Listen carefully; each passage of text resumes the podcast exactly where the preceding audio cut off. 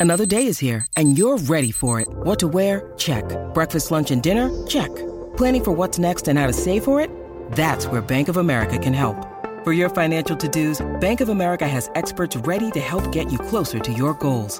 Get started at one of our local financial centers or 24-7 in our mobile banking app. Find a location near you at bankofamerica.com slash talk to us. What would you like the power to do? Mobile banking requires downloading the app and is only available for select devices. Message and data rates may apply. Bank of America and a member FDIC.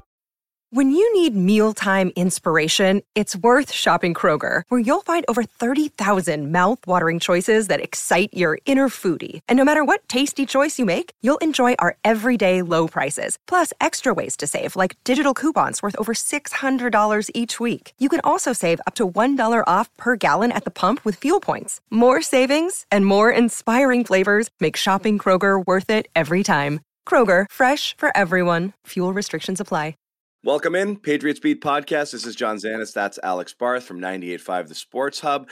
We are here to talk about day seven of Patriots training camp. This is a tough one. This is a spin the wheel. What do you got sort of day um, after two days of uh, padded practices, more physical. Um, Patriots dialed it back considerably on Wednesday. Is it Wednesday, Alex? I've lost track of days. Is it? I, I know. I, I, you think it's Tuesday. I keep thinking it's Thursday. It is Oh, Wednesday. It's Wednesday. Okay. But I don't know how many times I've typed in Thursday and deleted it. That's It's Wednesday. Hey, it's dog days of camp for you.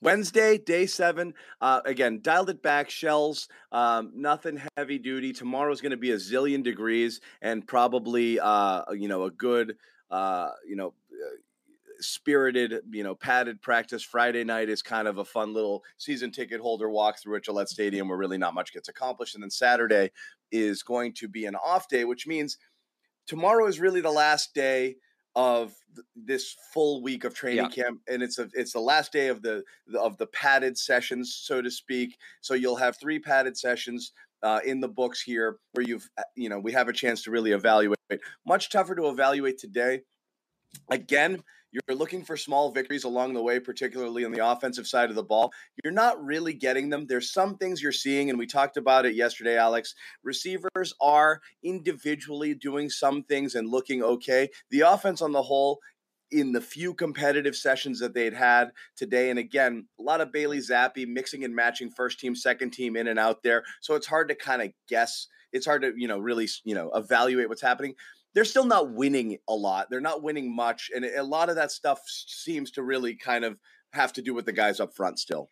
Well, I think what's really interesting, you talk about today's practice, right? It was a walkthrough practice. Uh, they were in a lot of 11 on 11, but really at a slow pace. We heard from, and we, we played the clip from Mac yesterday about this, and we heard from Bill this morning sort of they've got to run everything they want to run to get it on tape.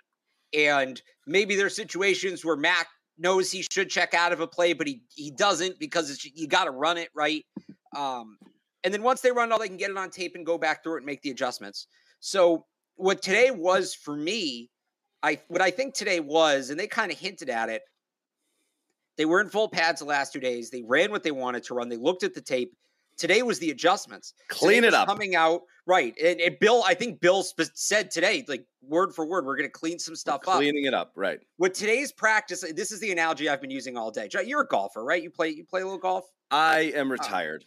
Okay. Well, you, you I have played. golfed. I have decided that I hate golf, but it's a different story and a different topic and maybe an entirely right. different podcast. Well, but I understand so- enough for you to make your little golf analogies here. Right. If you're playing golf, sometimes, especially like with your irons, right, you might hit a club bad. A the same club, you hit a couple of bad shots with it a few times in a row. And what you'll do, what I do, like what helps me, right? I'll just kind of, after I hit, you know, the third or fourth bad shot in a row, I just, I sort of reset and I swing again, but I swing in slow motion. I try to replicate exactly what I just did, but I do it in slow motion so I can see where my swing's falling apart, right? That's what this practice was today. It was the slow motion swing. It was all right, let's just really break this down. Let's let's take this thing down to the, you know, let, let's look on a movement to movement basis and see exactly where the disconnect is and fix it, right? So you talk about evaluating today's practice, and we'll go through a couple of the specifics. The real takeaway from today's practice, right, is how do they look tomorrow? If they come out and they're clicking tomorrow offensively, we go back to today and say, okay, they slowed things down, they walked through it, They made the adjustments, and here we go. And now they're off, right? If they still struggle tomorrow, then it's, oh boy, they went in and they fixed things, and it still wasn't enough. They either need to fix more or, or totally restart. So that to me is, I, I know you right. We got to do a show today. That's the famous Felger Mazz line. We got to do a show today. But I think when you look at today's practice and what it was, we're going to really find out tomorrow exactly what they got done today. Yeah, to uh, to take your golf analogy, uh, you know, and apply it to myself, I do the slow motion swing, realize what I'm doing wrong, Yep. step over the ball, and still race through my swing, wrapping the club over the top of my head like an asshole. So, like, no matter what, I can't fix it. It's one of the reasons I retired from golf. Uh, it's my brain, but yes, I understand what they're doing here, and you're right. I mean, even like I said, my daughter when she trains soccer, they have them do drills. They t- they tell them to go 60, 80, 100, you know? Right. And so when you're doing it slow, you master slow and then you kind of speed it up and then you pick it up. So you're right. They get thrust right into those padded practices. They're implementing new schemes. They're going full speed. That's the first time you're trying to get out doing the zone blocking when people are coming downhill trying to crack you and you've got assignments and your O line is new, new pieces and they're trying to figure it out. Yeah, they're getting their asses kicked. That's going to happen. It's not super surprising. It's again, when it comes down to this stuff, it's not a matter of is it justified why some of the stuff is going the way it's going? Absolutely. But if it doesn't fix itself soon, then you're going to all of a sudden have a problem. Right. You don't want to get there. You don't want to get to that point where you have a problem. So we're dying to jump out here and do one of these podcasts and say, yes, the offense did it. They won. Right. You know, woo! Uh, and that's it. Uh, and, but you're not getting there yet. Right. It's like something, I think it was you who said this to me on, on a show we did a day or two ago. It's still early until it's not early, right? And now we're kind of, and I said, and I said, I'll define it as once you get past that first preseason game and into the joint practices, then it's no longer early. But you are st- starting, you mentioned they're going to have that in stadium practice, and then it's it's two practices to Tomorrow get ready for the done with the preseason week. game. You're done with Right. the week tomorrow, which means then then you're ramping up for a game. And if you're going to enter that not having a freaking clue what you're doing, that's going to get ugly fast, you know. And again, Right, there's so only we're- three preseason games now, so you're going to actually you're going to you need each of them. It's not that fr- you don't have that throwaway number one game anymore. You know where Right. you you know don't really play anybody, and it's all second teamers, and you're just worried about getting from 100 to 85 or whatever. You're actually going to you got to see what some of your players have in a game situation. Yeah, no, it's uh, like you said, it's it's early until it's not, and I think Yeah. it's still early, but I think we're getting we're, we're very quickly getting closer to not. Yeah. So again, you'd like to see something. You'd like to see that arrow point up. You know, those are the things that that that we're seeing. But again, there's nothing about today. This is more of a global look of what we've seen, and it's still a very small snapshot um, because we're talking about two padded practices. Um, so again, it's not enough. Uh, you know, there haven't been enough days with pads to really get a sense. But you'd love to see tomorrow be one of those days that kind of let Right. the offense levels up a little bit. So hopefully that we they will. Um, other observations here from camp, Alex, things that kind of stood out to you from today. Again, even in the limited stuff that we saw. I know we talked about linebackers a bit. Another Mack Wilson seems to make a play or two every single day. Again, even in Yeah. you know kind of a lighter day like today. Uh, and today in the very brief competitive portion of camp, he still looked uh, very active and very lively. Got into the backfield for a sack. Uh, he continues to look good. Again, it's really interesting. We don't know how much of it is offensive offense not looking great versus defense looking good, but each each position grouping, the defensive line is dominating. Uh, the cornerbacks have, have showed really well, less of a concern at least at first than you would have thought, and the linebackers have been have been pretty good too.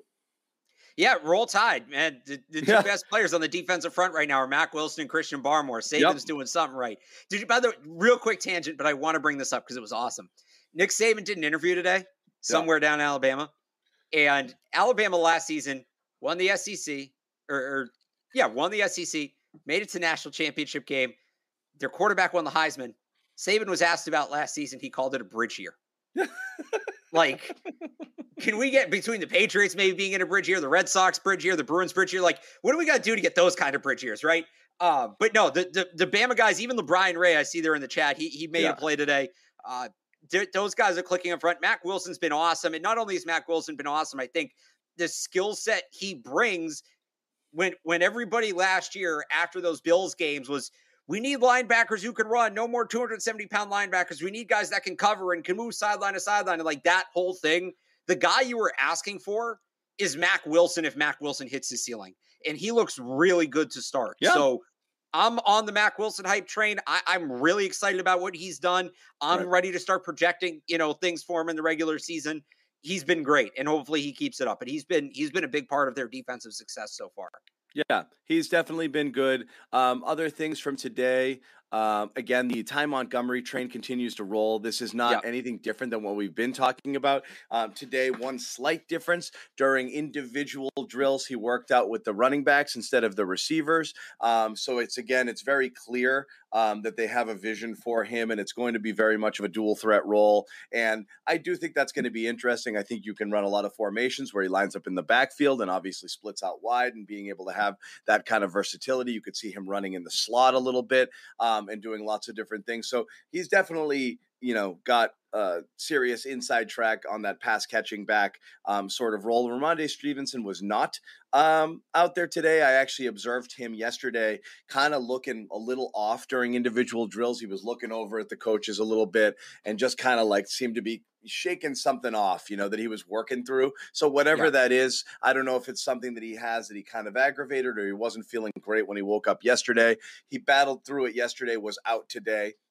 Whatever, something that bears watching, but um, you know, notice that as well. Uh, anything again, Alex? I'll I'll leave it up to you to kind of uh, you know, uh, move things around here because again, it was a fairly light day. Right. Um, I, I, just get some smaller observations. Actually, along those lines, it's just going to be really interesting to see tomorrow how they structure it. You think maybe they get back in pads and test what they did, tested what they did today. It's also supposed to be like 100 degrees. I So I wonder if that's why they gave some guys the day off today to like, you know, we're gonna really need you tomorrow. Yep, exactly. Um, other minor interva- uh, observations from today. Uh, if you're watching the UDFA's, right, DaMarcus Mitchell spent a whole period working one on one with Cam Achord, the special teams coordinator. He needs to play in the kicking game if he wants to get on the team. So, you know, one on one FaceTime with a guy like Cam Achord, I think that's a really good sign for him if you want to do that. Uh, I thought Damien Harris, you know, we've talked a lot about Rhamondre Stevenson. I think Damien Harris is also at a very good camp. Eyed him down for the catch of the day today. And catching the ball, that lunging catch he made over Yeah. the middle was outstanding. That's exactly it. He's running the drag. Matt kind of puts it a little out in front of him to get him away Yep. from the defender. It actually looked to me like he might have gone out and got it with one hand, at least initially. yeah, I don't know that he's in the running for that pass catching role, like primarily, but they're not deep there. And they may need guys to do that that we're not expecting. I thought Harris caught the ball well at Alabama. I thought he was a good pass blocker at Alabama. I'm a little surprised he hasn't been more yeah. Featured in the passing game here, but that's just the way the Patriots do things. But it's strange you because know, Sony was Sony was the same. Sony was In the fact, same way. You know, Rhamondre's the same way. and Rhamondre's that too. So Yeah. again, I, I think I, I've always thought what the Patriots are going for these types of players is you're looking for a back where you're not going to be so uh, transparent with what you're going to do when they're out there. Right. And Harris being able, being ca- a capable pass catcher, and Stevenson, al- uh, you know, already you know looking very fluid, and he has through the early parts of camp as well. Um, just having the versatility to be able to use those guys in the passing game. And I thought Harris came on a little bit last year with that too. Um, Yeah. I think is great. So yeah, that's that's terrific. Uh, Having some versatility on offense when you don't have these big dynamic playmakers like the Patriots don't have, you know, with the big outside boundary receiver or this or that, you you, you got to find a way to get the ball in playmakers' hands in different ways, and being able to get your backs out of the backfield there and and catching passes is, is huge. So yeah, I, I like what I'm seeing out of both those, uh, you know, out of all the backs right now. Yeah, I mean it's encouraging. It just shows more depth, right? Uh, it, one other observation. This is more from the last couple of days than just today. Tre Nixon, he hasn't had like a highlight play, but he's been very involved, which is good. They're using him a lot. I, I think they see him as a slot guy. He wasn't a slot guy in college. I think they see that as his role. I've seen him run a couple of those, you know, in and out routes that Julian Edelman ran a ton on the goal line. I think Danny Amendola, Super Bowl 49, right? I don't know that there's a guy really, and, and I think they're a pretty well rounded wide receiver group, but I don't know there's a guy that you're putting No. consistently in that role. That might be how Nixon carves out his spot on the team. And then, you know, if they need to move somebody, it, it kind of opens the door for maybe Jakobi Meyers, right? I, I know everybody's talked about Nelson Agholor as the guy who could get dealt. I still think that if they are dealing a wide receiver, he's a possibility. But I think that the possibility of Jakobi Meyers maybe being dealt opens the door up a little more. And John, we talked a little bit about this when we were texting before the show. I don't know if you plan to get into it later, but a really interesting situation in Denver right now that Yeah. I think is one to monitor for Patriots fans. Tim Patrick's going to be out for the year. He tore his ACL. He's a huge part of what they do in their passing game as wide receiver. That's a team that's in win now mode. They can't really afford to waste time after trading for Russell Wilson. That's a team that might give up a little bit more than it should to go out and get a wide receiver. And Agholor and Meyers are two guys that I think would fit there, right? So I don't know that you do that right now. Those are normally deals that get made at the end of camp. I certainly don't think you're doing it before the preseason game because you could have guys that get hurt. But But You're gonna is start- type of guy you'd think might be appealing in that offense with Russell Yeah. Wilson. Um, and so I understand that that's. I mean, that's. I, I'm not going to say two birds with one stone there, but that's a salary and some space that you can clear up right Yeah. then and there if you if you wanted to do it potentially for a future asset. The Yeah. other thing you could do, and you might be okay with what you have here if Agholor wasn't, though he has looked better. And Belichick talked about him this morning, saying night and day sort of stuff with him in terms of what he's seeing uh, and how he looks and feels and the, just being comfortable, uh, you know, in the system right now. Um, he has made strides. So you would Yeah. hate to sell super low here, but you're right. If they came calling and were like, "Yeah, we could totally use that," that's something you have to listen to. All right, real quick, we want to take a pause and tell you about our sponsor, Bet Online. Bet Online, the fastest, easiest way to wager on all your favorite sports, contests, and events with the first to market odds and lines. And of course, the Patriots Beat podcast and the entire CLNS Media Network is powered by Bet Online. Find reviews and news of every league, including Major League Baseball, NFL, NBA, NHL, combat sports, esports, and even golf. BetOnline continues to be the top online resource for all your sports information from live in-game betting, props, and futures. They have it all. So head to Bet Online today or use your mobile device to join today and make your first sports bet. Use our code CLNS50 to receive 50% welcome bonus on your first deposit. Once again, the code is CLNS50. Receive 50% welcome bonus on your first deposit. Bet online where the game starts. Yeah, and I mean, again, that just becomes something to monitor now when you look at some of these groups that have the depth. And oddly enough, here we are. Patriots wide receiver group might be the deepest group on the roster right now. Uh, you know, I think maybe up there with running back, they've got top end talent at safety, but they don't have a ton of bodies, right? Beyond those four who we think are going to start, it's Schooler and those two guys they signed the other day. Um, you- this is the time of year to start looking at those things, and you know who gets hurt around the league, and do the Patriots have guys that other teams might want, and can they go player for player? Can they get some sort of pick assets, whatever? That Denver situation is definitely something to monitor here moving forwards. I don't think anything would happen soon, but once you get after that second preseason game, once you get through that, it's two weeks from now, then you start, you know, that kind of more so comes to the forefront. You start looking at it a little more closely. Yeah, someone mentioned Dallas as well. I think you know there's some Sure, teams out yeah. there that absolutely could, um, you know, could be in the mix for receivers. So yeah, I mean it's that, and again, depending on how it shakes out, should James White return, uh, and if you have Ty Montgomery uh, and you drafted Pierre Strong uh, you at the running back position, also if you think Rhamondre is ready to handle that full load, Damien Harris is another one where I know that was speculated before camps began, but this is the classic case. If some team loses their dynamo lead back um, in preseason or training camp here, uh, Damien Harris seems like the exact sort of person um, who the Patriots could look to deal and probably uh, you know live with because you know they have they have a guy behind him. I think they're pretty comfortable um, in you know uh, getting the early down work. Yeah, I I wonder about the Harris trade just because I don't know that their depth is what It's not great depth. it's not What I'm- right. It's Yeah. and I I think they're still scar like but you have if you move guy, him and you have you, you do guy. have that guy, but I think I look at it through their eyes. If you move him and you lose Rhamondre and one of the rookies doesn't pan out, well now No. we're doing Steven Jackson again. And nobody wants to do that. Right. Then I think they're still kind of scarred by that. And Bill's talked about this in the past. That's one of those positions I don't think you give up depth there. And then, look, they did it last year trading Sony and it worked out, but I I think that they're going to st- they would rather be deeper there. They'd rather carry the extra body there versus again doing the Steven Jackson thing again. They, they and they and they probably would. Again, you're talking about what can you get away with. You're right. You'd be on a razor's edge there in terms of your depth. Uh, I just think Rhamondre better suited to take over the early down work in place of Damien Harris than last year when you lost James White and had legitimately nobody who you felt was ready to step up right. in that pass catcher role. And you're using Brandon Bolden, and bless his heart, he did his best that he could. But I mean, that certainly was a massive, massive, massive drop off. I don't think you drop off here, but you do thin out your depth. So depth is a luxury that if you have other needs and you can fill them, you might have to try and do that. So um, right. Eh, that's why I mentioned that it's not ideal, but you do have other places where you might really need to improve your roster. That it could include offensive line um, if they're not able to shore things up, or if, for example, Cole Strange, which I guarantee the over under on me calling him Curtis. Uh, is something like 40. I think I've probably on this podcast said Curtis Strange quite a few times. Um, but yeah, we'll see about that uh, in terms of trades. But that's the type of stuff that happens, especially when you get like training camp injuries, like you just got with Patrick here. Teams all of a sudden thought that they were set somewhere, and then they come looking. So I, I think both of those areas are potentially something that the Patriots could uh, could provide some value.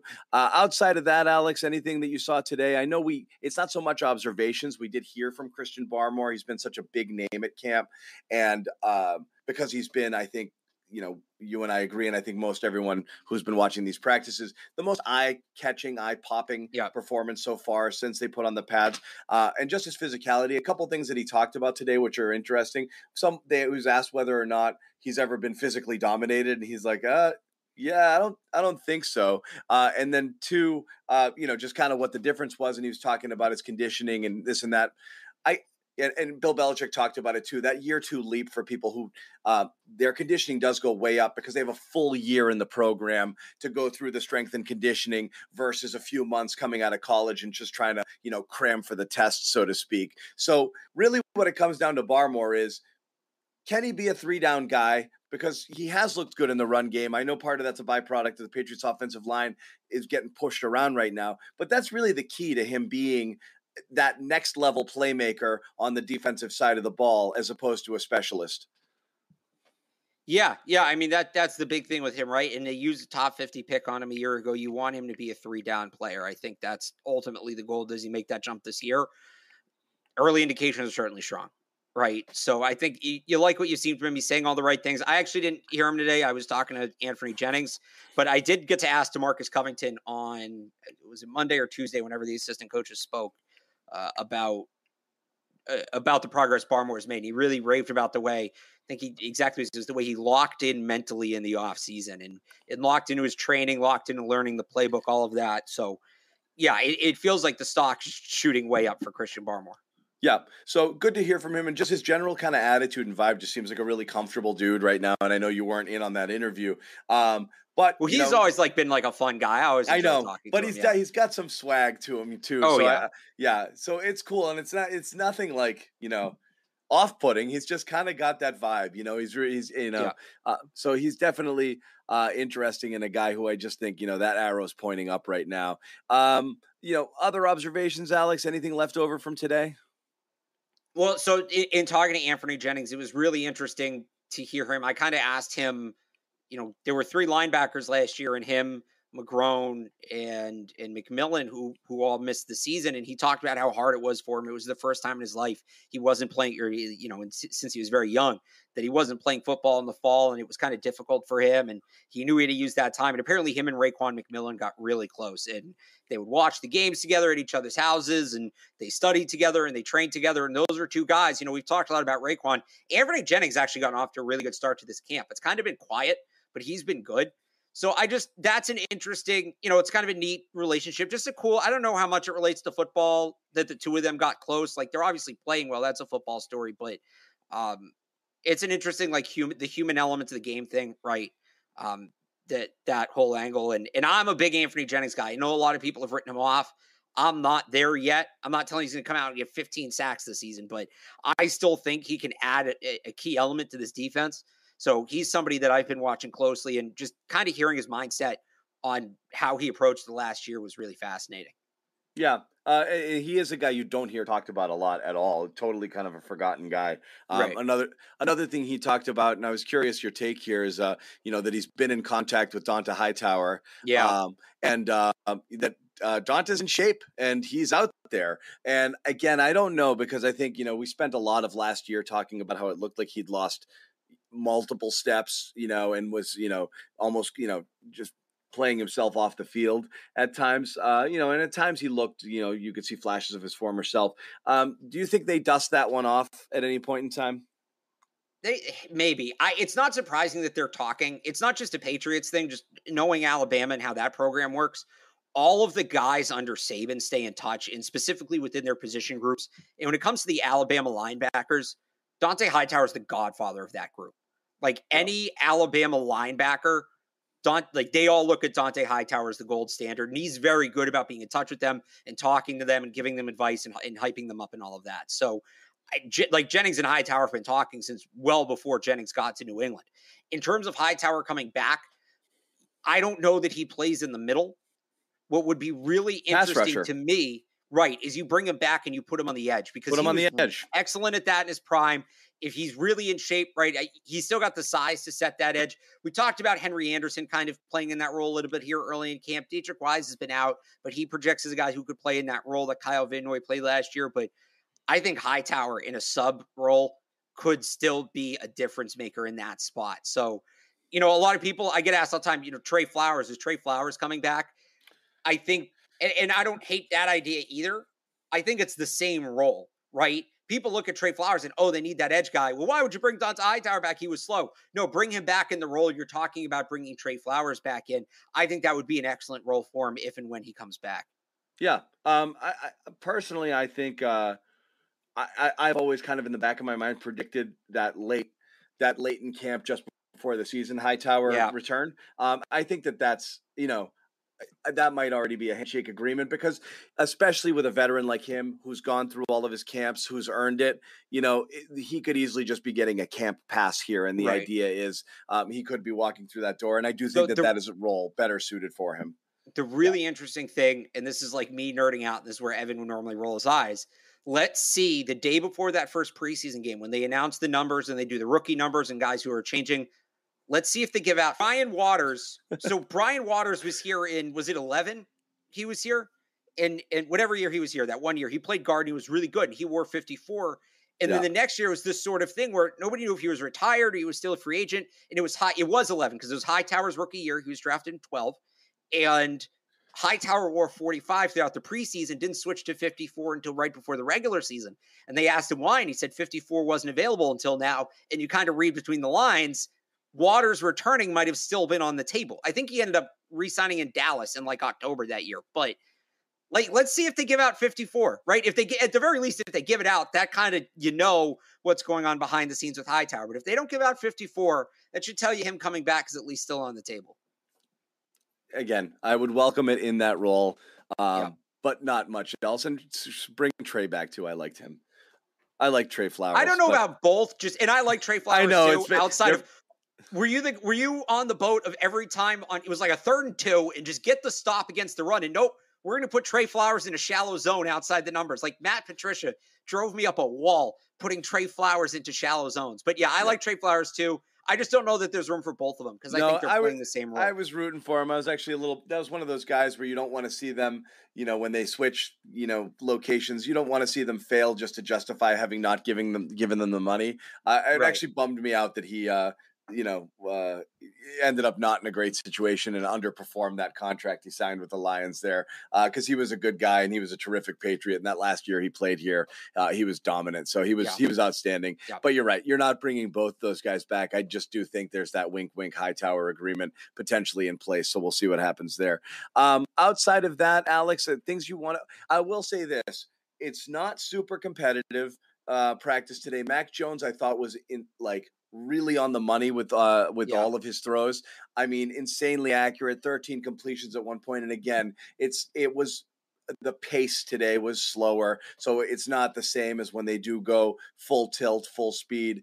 Uh, you know, with the pads. But I just think his ball placement has been has been pretty excellent. Even when receivers have been covered, I think just where he's putting it is really in places that people could potentially make plays. I think a lot of times when he's forced to eat it or scramble, it's really because nobody's been open. Um, and he had that one interception today where he just kind of ballooned one towards Parker, um, and Terrence Mitchell caught it like a fair catch, pretty much. That was some weird miscommunication. It looked like there. Uh, are you are you you remember uh, what I'm talking about? Yeah, no, I do. I and Terrence Mitchell was asked about that after practice. I think that might have been one where the coaching staff told him to misfire it to see the oh, reaction. Oh, Just uh, based okay. on what Mitchell said. Mitchell, because Mike Reiss asked him what that was. Can we call that a full speed rep? And Mitchell said we were working on something. It looked so odd, and I wonder if it was meant to be an intentional underthrow uh, yeah, or something. It was something. It was something like that where yeah. they wanted to see maybe it was Parker, maybe it was the rest of the defense, maybe it was Mitchell. They wanted to see how somebody was going to react to some sort of situation. Yep. Taking a couple questions here, I'll throw it up here. Someone sure. asking how Dugger has looked in coverage. Uh, we've talked about this a bit. Not awesome. Um, well, he had a nice uh, pass breakup today. he's had a couple of rebound plays. Yeah, one today yep. had an interception a couple of days ago. He was getting uh, beat up a little bit by the tight ends. Um, but that was before the pads went on. And we all know right. that Dugger uh, is a guy who is a different human being when the pads do go on. Yeah, I think he's had he's had a much better week this week. He's bounced back this week. And I, I think I said it to you when we did the last show on Friday. If he's still struggling without with the pads on, come talk to me. Until then, I'm not worried about it. So I think he's in he's in a good spot right now. Yeah. Um, any other questions here? If you guys want to fire them off, because as we said, we'll keep this one relatively short because this was a yeah. light day. Um, someone was asking earlier. Oh, I lost that question here. Was it that Jonnu Smith one? There was a Jonnu Smith question. I was going to put it up there. Here it is. This one. Yeah. Yes. Yeah. Um, he Jonnu's been very involved. He's and it's tough to tell role at this point just because they're not running their full playbook, but him and Mac are on the same page. He's been one of the top targeted receivers in most, if not all, of the practices so far.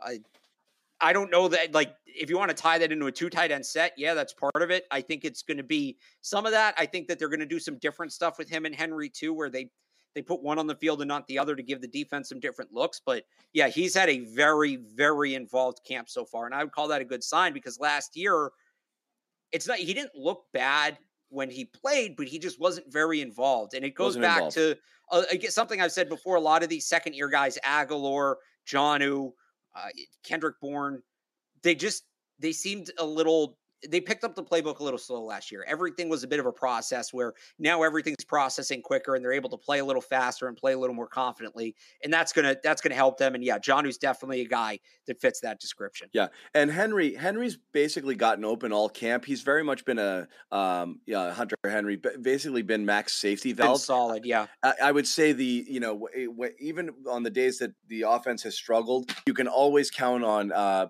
you know, Mac finding Henry or Henry getting open, even if it's just for a quick out or some completion. So he's been pretty steady, and I think that that's he's the kind of you know the safety valve, Mister Reliable out there. And Jonnu is a guy you potentially hope uh, is a bit more of a playmaker. And we talked about getting him the ball closer to the line of scrimmage, letting him run after the catch, and just finding other ways to get him um, out there making plays because they could definitely use that. Someone asking here how his Wade looked. Um, he did get beat on a ball today. Christian Wilkerson might have been one of the better plays of uh, of the day. But overall, um, your impressions of Wade?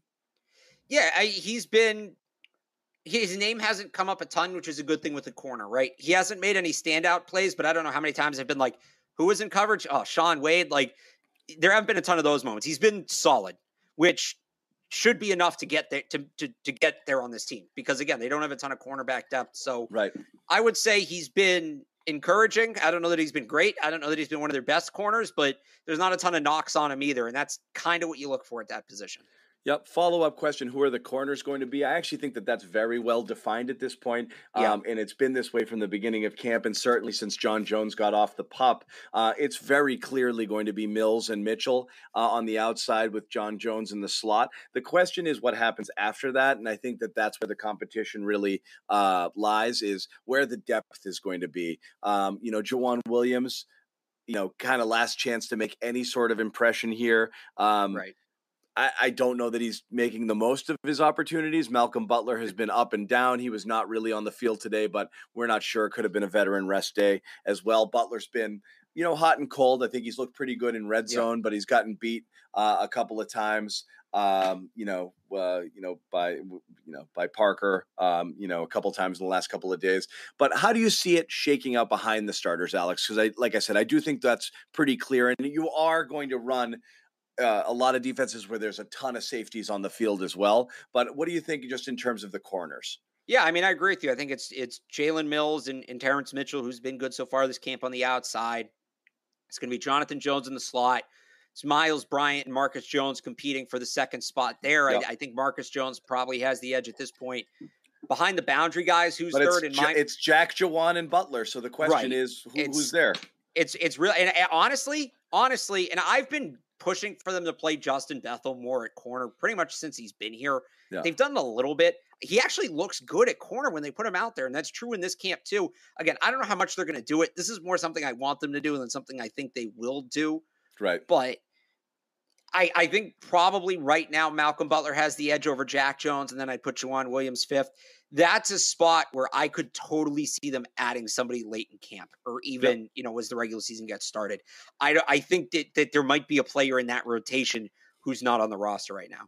Okay, fair enough. Um, question here is Cole ready? The answer is no, but it doesn't mean he won't be. Um, but he has. He's not so far behind that he can't be ready for week yes, one. Right. It is no. Yeah but it is but he's getting coached they're being patient they it, it is very much their intention to, for him to be the starting left guard when the season uh, begins.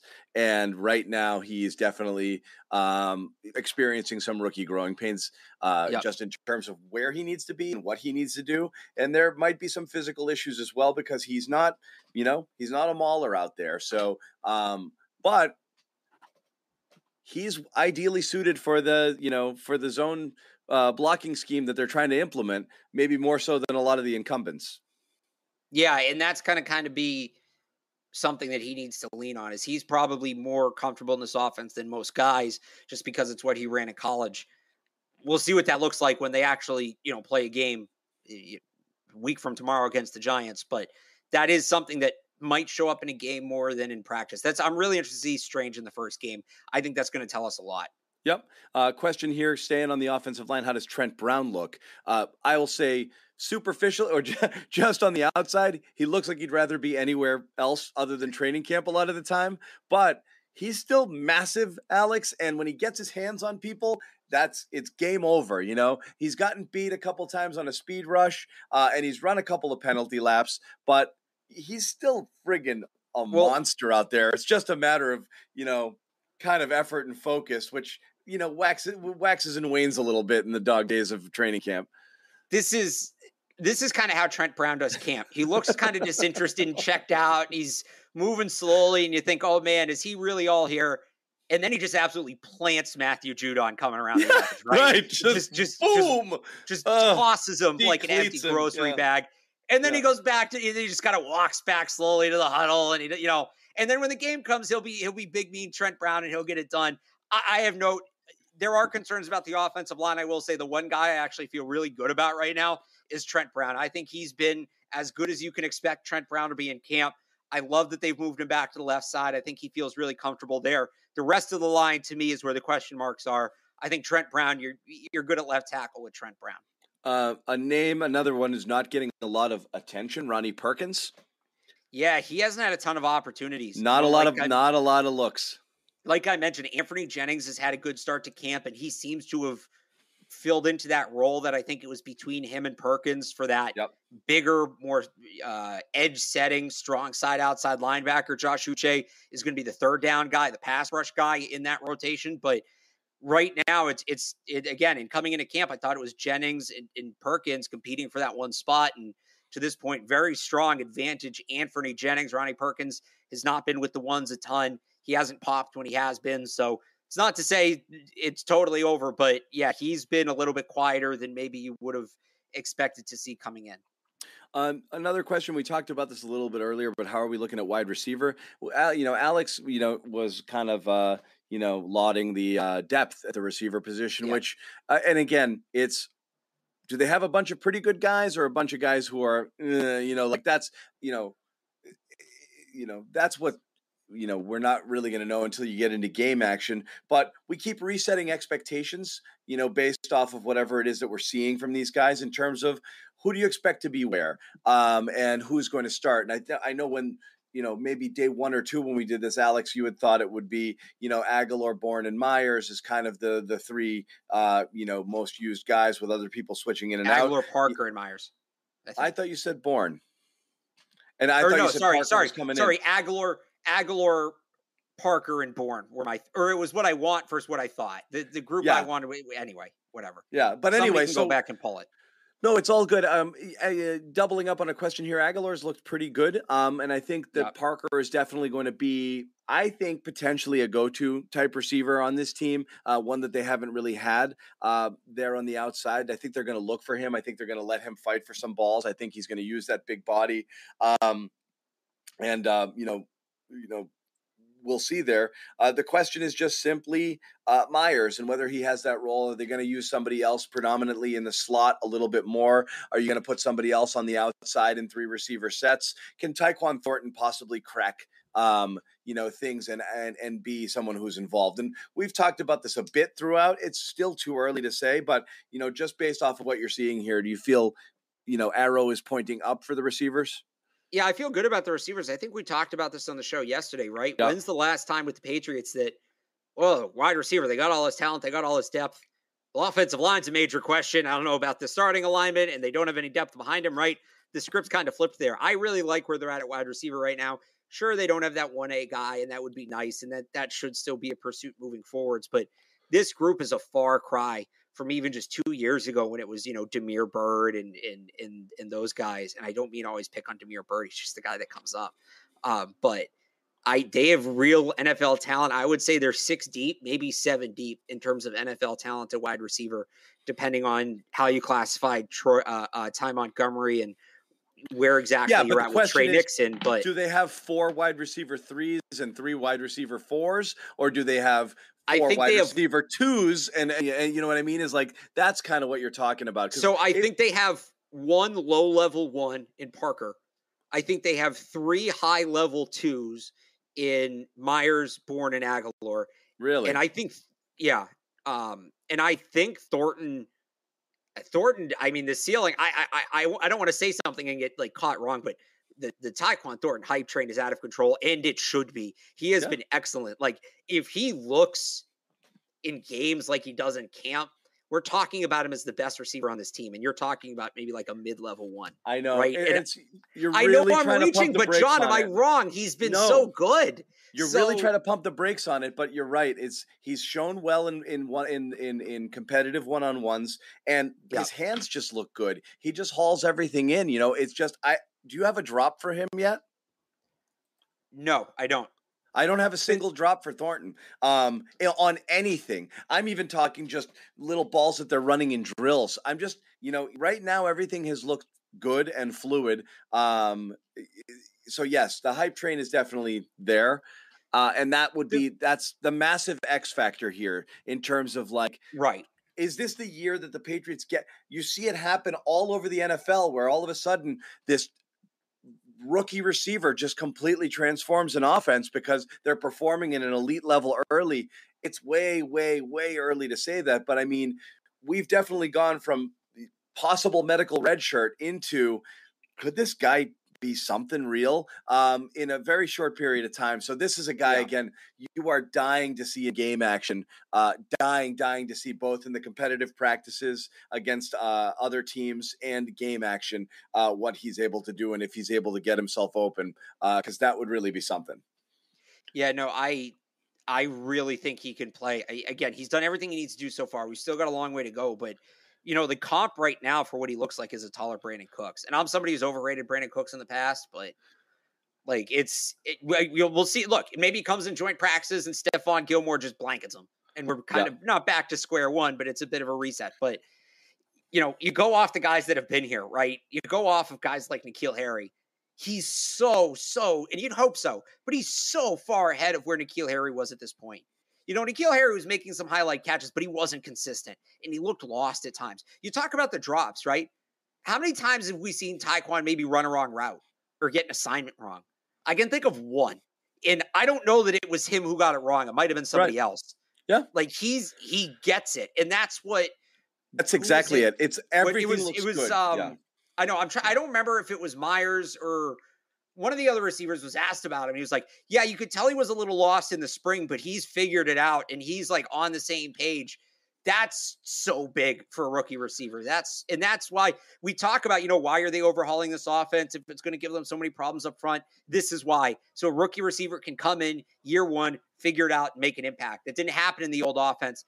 It's a lot easier for that to happen in this offense. And also, and uh, you know, I'm not not trying to drag, you know, uh, the the you know, the, you know, Mr. Miami over here. Um, you know Tommy Tamper. But uh, you know, not having Tom Brady here to break in a rookie receiver is actually a good thing because um, he, Tom didn't have time for uh, a, a learning curve for some people here, um, and so yes, it is a probably a I mean, it sounds ridiculous to think like a receiver might benefit from having not from having not Tom Brady throw. Yeah, I don't know. That, that could be your take. it was it, that was rough, man. You had a very small window of time to get in Tommy's circle of trust, and if you didn't get in there, forget about it. I'll see you next year. You know. Um, so you know, Thornton. Uh, right now, I like what we see here. A uh, couple more questions, and we'll wrap it up. Um, Someone asking, has Mac looked good? We've been burying the Patriots offense the whole time.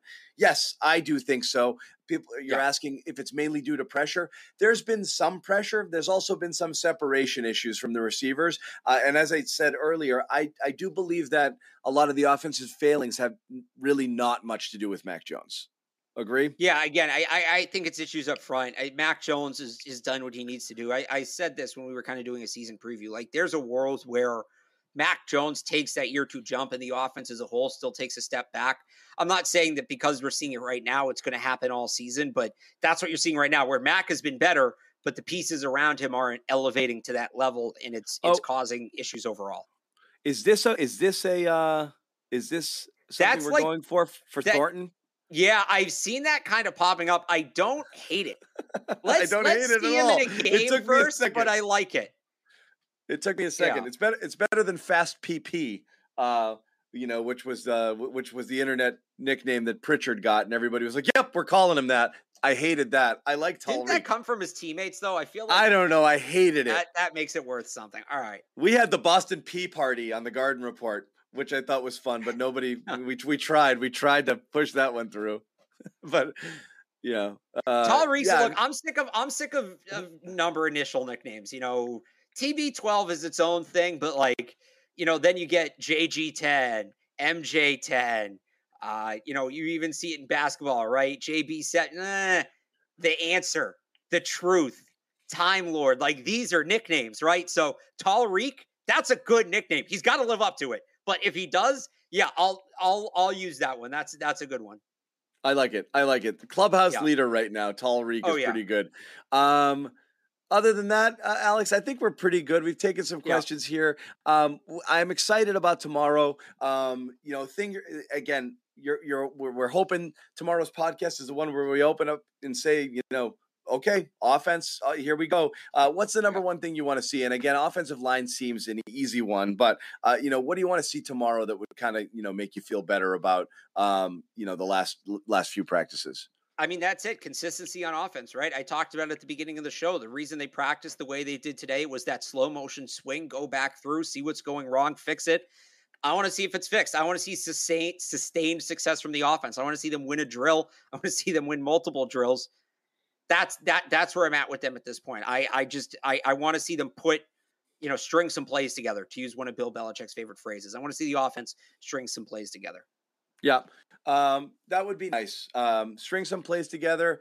Um, want to see, you know, receivers getting open downfield. You want to see some time, and you definitely want to see uh, the offensive line kind of like communicating a little bit better if they're going to be running some of those zone schemes there. Uh, and uh, and uh, and you know just operating in an altogether higher level. But again, uh, it's early. Third padded practice coming up on Thursday. We'll be down there. It's going to be hot, uh, but look for us later in the afternoon uh, with a another live Patriot Beat podcast. We're probably going to punt on Friday's pod, Alex, with just a uh, with just that walkthrough in the stadium. But we'll see. Okay. Maybe we'll do maybe we'll do something. Uh, maybe we'll do a straight up Q and A on Friday. We'll figure out what we're going to do there. But we're definitely back tomorrow. In the meantime, uh, Alex Barth had, I believe, did you have who did you have on today? Uh, Mark Daniels.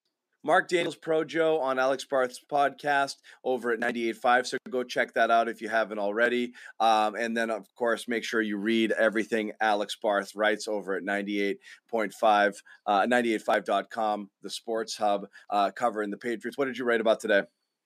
Uh, I got the notebook. Uh, Matt Dolloff did his his Mac watch. He kind of does a closer breakdown of Mac Jones' performance. And uh, yeah, I actually got thrown onto Red Sox duty when I got home with uh, Brayan Bello getting hurt. But uh, he did, he did. Uh, yeah. Wait, Boston Sports Minute. The best prospect in the Red Sox got hurt. Um, Keeps getting better. Who's got it better than us?